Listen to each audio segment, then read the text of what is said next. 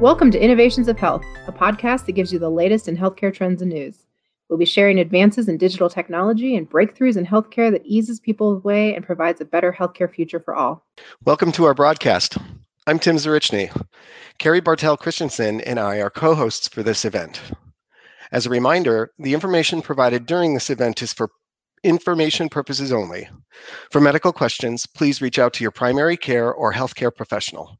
Now let's begin. Hi, Carrie. Hi, Tim. How you doing? I'm good. How are you today? Excellent. You want to introduce yourself to our audience? Please. Thank you. Um, Carrie Bartel Christensen. I'm Vice President of Real Estate Strategy and Operations uh, for Providence St. Joseph Health. And uh, that is the group that focuses on the built environment. So anything from real estate, uh, design, construction, facility engineering, environmental services, biomedical technologies we really try to support the healthcare system and the needs of not only our uh, patients but our employees and make sure the built environment functions uh, for what we intend it to do. And uh, i focus mostly on the oregon region and a little bit of texas and on the side, my side hustle is uh, working with working with you a lot to think about housing. And uh, what is our uh, you know what is our responsibility as a large provider of health to engage uh, in housing as we look at all of our different communities? So cool. tim would you like to introduce yourself why, yes, thank you. Um, my name is Tim Zarichny. I'm the Executive Director of Providence Supportive Housing. Uh, Providence Supportive Housing, in its current iteration, has been around since 1985. We are currently 17 housing programs in Washington, Oregon, and California. We are affordable. Uh, most of our units are subsidized, uh, primarily serving uh, low income elderly, people with disabilities, and people uh, experiencing chronic homelessness. Um, we are uh, on a growth trajectory, to be honest. Mm-hmm. Um, in addition to serving people with disabilities and seniors and people experiencing chronic homelessness, we're also uh, exploring uh, developing and operating workforce housing, which uh, gets us to the to the theme of today's conversation. Um, before we dive into the conversation about workforce, um, I think it's important to talk about uh, why we as a healthcare organization are mm-hmm. talking about housing at all. Um, I know you like to hear me say, so I'll say it.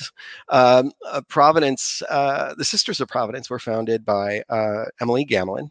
Mm-hmm. In Montreal, in her first ministry in 1829 was the Little Yellow House, and she developed uh, permanent supportive housing uh, for the elderly, and then established uh, houses of Providence um, throughout the city of Montreal subsequently. Um, I like to say that Emily Gamelin knew in 1829 what we're just figuring out uh, today that um, uh, housing is absolutely fundamental to health. Mm-hmm. So, um, yeah. I love it. And, and, so it was, I think, in 2019 that Providence kicked off uh, kind of a strategic initiative that we call Housing is Health and really started to tour uh, you know all of our different ministries and markets and understand the state of not only homelessness but housing instability and so when we talk about housing instability, we mean people that are uh, rent burdened or housing burdened, meaning they're spending more of their income than uh, really they should to be able to afford, uh, you know, safe uh, housing. And uh, what we learned, I don't think would shock anybody, uh, that all across the United States and the West Coast, people are burdened by housing and that the cost of housing has not kept up with our wages. It has outpaced. And yep. so many of us could no longer uh, afford to rent a safe place for our families. Right. The U.S. Department of Housing and Urban Development has specific definitions for what that means to be either rent burdened or severely rent burdened. So if you are spending uh, 30% of your income on your on housing, you mm-hmm. are con- uh, 30% or more, uh, you're considered to be um, rent burdened. Mm-hmm. If you're uh, dedicating 50% or more of your income towards housing, then you're considered to be severely housing burdened. And mm-hmm. uh, ultimately, uh, we we define that we interpret that as being housing unstable. Mm-hmm. So uh, these are folks who, you know, uh, through loss of a job, an injury, the onset of disability, an accident, a car pair. Yep, could could lose their uh, could lose their housing easily. Yep. So so that's important. That is important. And uh, that kind of brings us to the topic uh, of today. Uh, you know, when we first really started to talk about housing, we we focused on uh, the the poor and the vulnerable first uh, mm-hmm. to try to understand how we need to partner for uh, homeless services. Um, and then as we began doing this, we began kind of having this conversation around workforce housing. And there's a lot of misconceptions out there about workforce housing. And since it's the topic today, maybe we could just start with uh, what is it and what is it not? well, you know, uh, workforce housing is, well, it's affordable and it's mm-hmm. affordable to working folks. Um, and uh, again, it, it is defined um, by the U.S. Department of Housing and Urban Development as um, housing designed for uh, households uh, earning 60% uh, area median income up to 120% area median income or AMI. So, Tim, what is AMI? We, we say that word a lot in the in the housing biz, but a lot of people don't really understand what that is. We do. We do say that a lot, and it and it is how, uh, especially the affordable housing industry, thinks and focuses and around uh, questions of uh, preference for housing and eligibility. Um, AMI is actually it's a really simple measure. It's local, so it's got it's generally specific. It's either a metro area or a county. Um, and it's it's the midpoint in terms of uh, individual income for a community. So, for example, uh, in Seattle, the area median income is one hundred and two thousand five hundred dollars. So, mm-hmm. fifty percent of all uh, uh, annual income for Seattleites falls under that amount, and fifty percent falls above that amount. It's the mm-hmm. median. It's the median. And um, workforce housing is really uh, designated for when we think about who who would live in workforce housing um, teachers uh, police officers you know firefighters nurses uh, um, service you know service providers service workers uh, it's a broad range and we generally say it's anybody on uh, from about 60% ami to 120% AMI is yep. really what workforce housing is designated towards. Yep. Yep. Yep. Um, I, you know, you and I have been talking, and I, uh, I was specifically talking about um, or sharing about uh, uh, Santa Clara Unified uh, uh, School District in uh, mm-hmm. in California. Um, Santa Clara School District actually developed and now peripherally operates um, what they're calling teacher housing. It was developed on surplus property. Um, and the rents in one of the most pricey markets in the country uh, range from $980 a month to for $1,400 a month. So that kind of gives you a sense of, you know, folks are still being asked to con- contribute rent. Mm-hmm. It's just not you know, at a fair market rent level. So in comparison, uh, the fair market rent in Seattle right now is sixteen hundred dollars, right? Wow. So, so you know, there's there's a significant benefit to folks. And uh, as I dug into this uh, story about Santa Clara, uh, there was an interesting sidebar noting that uh, the attrition rate amongst teachers uh, who had this housing benefit mm-hmm. was one third of that uh, among teachers who didn't have the benefit. So um, not only is it uh, cer- certainly a resource around uh, recruitment of talent, mm-hmm. and in this case, teachers, it's mm-hmm. a it's a powerful tool in terms of resisting attrition and um, retaining uh, quality talent. Right, and but there is a difference between workforce housing and employer housing and i think people confuse that sometimes so this happens to be where santa clarita was you know very innovative and, and mm-hmm. probably mm-hmm. partnered with some local uh, developers or somebody to, to build housing that would target seniors but that doesn't mean that it's an employer provided housing option so, and th- these are kind of different things. And sometimes people get confused when we say Providence is interested in workforce housing, that doesn't necessarily mean we're thinking about building a company town. Yeah, that's right. That's right. And that, you know, there are a lot of hazards that come along with the concept of the company town. Uh, mm-hmm. You know, you work for us, you live under our roof. Um, all of these get tied together in ways that are really potentially uncomfortable. Um, yeah. There are exceptions to that where, uh, so example within Providence Supportive Housing, we have uh, positions called night managers, and those mm-hmm. night managers are live-in positions. So, so their apartments are are part of their compensation, and they're their role is fundamental to being in the unit being in the building on evenings and weekends so mm-hmm. so there are ways that that can work but um, there's also you know sort of fair housing law out there you know yes. kind of hovering hovering in the distance that that uh, it was certainly fair housing law was developed in uh, I think it was 1968 mm-hmm. uh, to resist discrimination within housing and we yep. have to think about what that means that this notion to discriminate i mean obviously fair housing law was developed to uh, resist sort of redlining uh, and particularly resist people of color uh, mm-hmm. uh, being precluded um, from from the housing market but um, what we're describing choosing an employee of a certain organization, that too is discriminating. You're being discriminating by definition. Right. So, um, you know, it's not sort of that employer owned housing idea is is not perfect. Mm-hmm. Mm-hmm. And so workforce housing really is, it's sort of like the communities, what we would hope would be the community's uh, job to solve for um, this would be you know anybody from multiple different industries you know coming coming together and saying there's just not enough housing that is affordable for people that are making a wide range of salaries anywhere from you know probably 50 to $100000 depending on the market that you're in um, and so, how are we going to solve this? and one of the things that uh, we've been looking at uh, as Providence is, and one of the reasons we're interested in solving it, is our own employees uh, cannot find places to live, affordable places to live, uh, sometimes at all. Depending on what market you're in, whether you're in Seward, Alaska, which I know we're both kind of busy thinking about, or yeah. or Seaside, yeah. Oregon. Yeah or sometimes there are lots of apartments available, but none of them are affordable in this range without creating a rent burden for you or your family.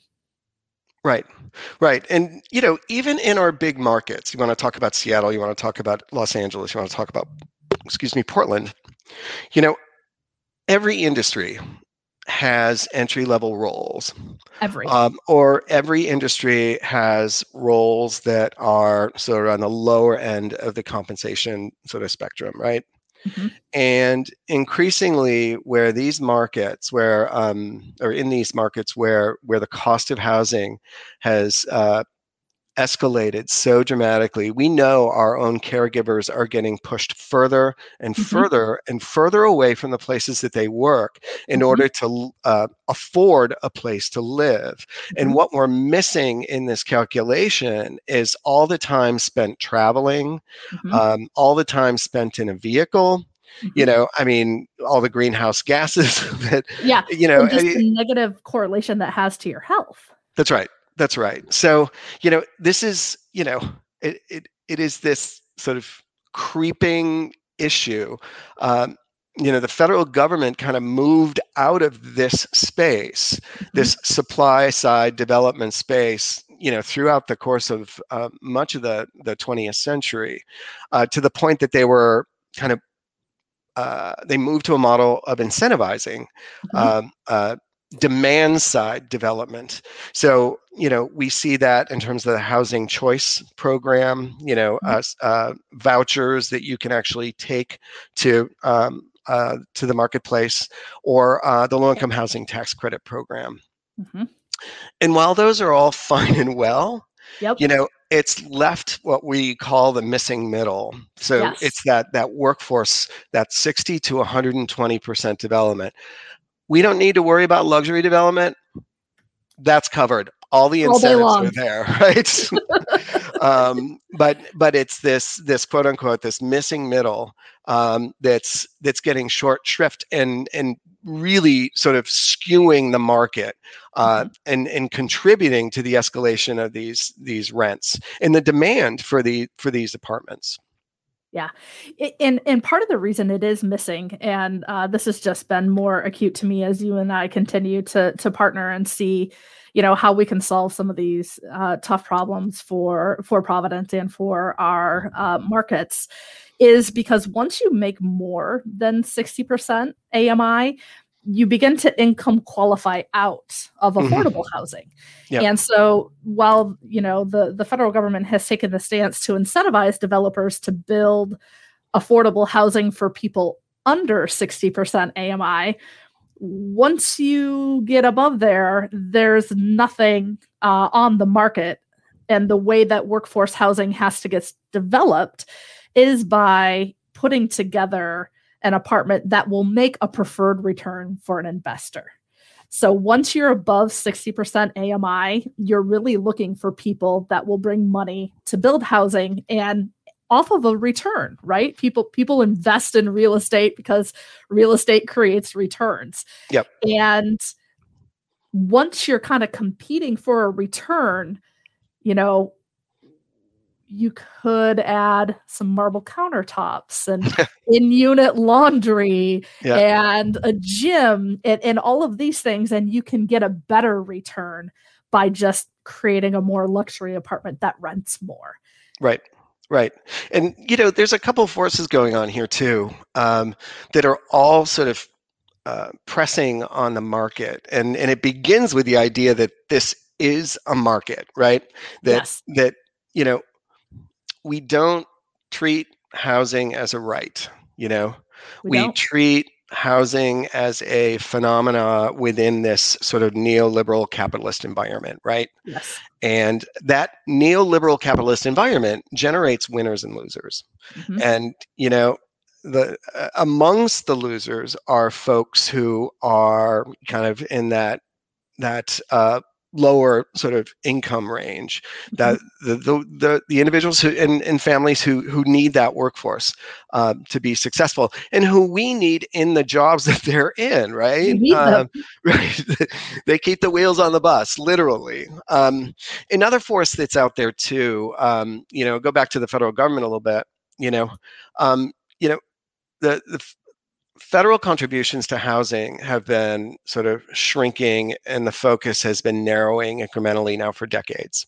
Mm-hmm. And uh, what we saw sort of beginning in the 80s, 90s is the proliferation of chronic homelessness and homelessness, uh, uh, certainly uh, up and down the West Coast, but across the country.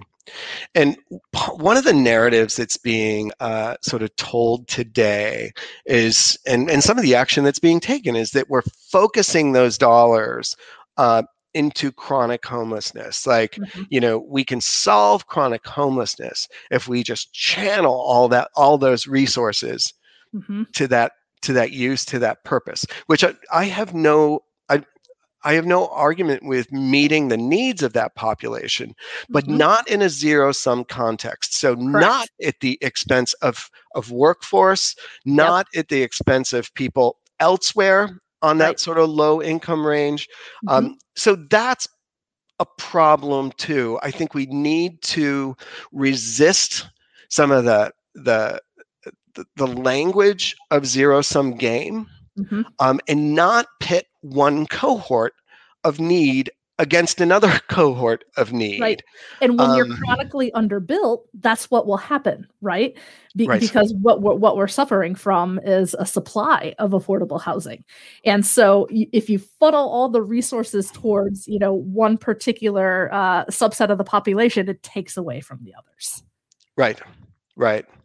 So um, I we've been engaged in conversations about workforce development mm-hmm. and mm-hmm. uh, i love that i think both your position and my position has evolved over time they right? have uh, and, and, actually our positions have come closer together i think they have. Is, is so what are the conditions where it makes sense for providence to take a serious look at workforce development in any given community especially considering you know sort of what we just talked about the mm-hmm. expanse mm-hmm. of need when mm-hmm. does providence have to step out or when does providence believe it may need to step out and say we need to do it yeah it, and i think you you really alluded to it it's it's when um we can no longer complete our our core function which is you know providing providing health and providing health care because we can't recruit we can't retain we can't have staff that can you know work for us and complete these services because there's no place to live. And this is you know in in the larger cities they get pushed out and out and out. But in some of the other markets there are just zero options. And so providence has decided that it is going to have to take a leadership position in some of these markets and mm-hmm. create the solution where the community maybe isn't necessarily coming together to create it um, you know one of the one of the great things we can do when looking at workforce housing and how to because what your real goal is is to keep the overall cost of the development low because once you kind of get up to a certain amount, you still have an investor that's going to want a return on this. So you have to keep the overall cost of development low. So we can look at excess land, we can look at excess buildings, we can look where we have assets that can be repurposed and help lessen the hurdle to be able to at least get land to create a development on. Yeah. Um, I would say in a lot of our rural districts and some of our rural hospitals, this is uh, just one of the problems they struggle with every day. Uh, nurses turn down positions because they start looking at the market and they can't find a place to live. And they say, well, that's not an option for me. And so I'll go over here. And so we're, you know, here trying to run a hospital and trying to recruit people, you know, people to do our core business, but we can't because there's no options uh, in the market to live. The uh, the Urban Land Institute uh, developed a white paper just a, a year or two ago, uh, whereby they summarized some strategies um, around incentivizing workforce development and really getting at this issue. And and you nailed one of those. It it really has to do with repurposing under underutilized uh, real estate and assets. And yep. and that you know and that's not sort of specific to healthcare, although not at all. You know, uh, you know, cities, uh, counties, and states are all huge landholders, and yep. and land cost and land value is absolutely critical um, to uh, uh, uh, incentivizing affordable development. Mm-hmm. So. Um, thinking about those resources through the lens of affordability and housing uh, is so very important. Um, another tool that uh, cities use uh, is inclusionary zoning. Mm-hmm. So inclusionary zoning is a requirement uh, placed on a developer uh, mm-hmm. a, a, housing developer, a market rate housing developer, to um, develop a minimum sort of number of affordable units in any given development. Sort of in some cities, alternatively, the developer can just you know uh, either donate land or uh, write a check for development yep. elsewhere. What I love about inclusionary units within a building is that you wind up getting a much more integrated community from the perspective of of of resources. Economic diversity. Yep. Yep. Yep. one of the one of the very many uh, valuable diversities um, that we talk about. Um, you know, we kicked off today talking about a dedicated housing trust fund. Mm-hmm. Um, and and that's another strategy that um, ULI identified uh, as a as a resource to promote workforce development. Um, we we mentioned that there is a national housing trust fund, and the national mm-hmm. housing trust fund distributes uh, resources to the states that then distribute those further. But states and counties have also developed their own uh, housing trust funds that mm-hmm when coupled with the state and the federal resources, really begin to make a difference. And we're recognizing that in communities where those trust funds do not exist, uh, workforce development, affordable development becomes that much more challenging. Mm-hmm. Uh, go ahead, Carrie. There's some other things that um, uh, you know local governing agencies can do too, and some of that comes in the form of tax exemption. Mm-hmm. Um, and so, you know, one of the communities and markets that we're working with, uh, that we shall uh, remain nameless, uh, doesn't have a tax exemption for affordable housing. And so, even when you're trying to clear that debt hurdle, um, you know, you have to then add in all of the taxes onto that. So, communities can designate for affordable housing, workforce housing, you know, a tax exemption to incentivize people to build. Yes, absolutely. Um, Urban Land In- Institute also um, uh, recommends uh, taking a hard look at uh, code and revising code as appropriate within the cities. Um, you know,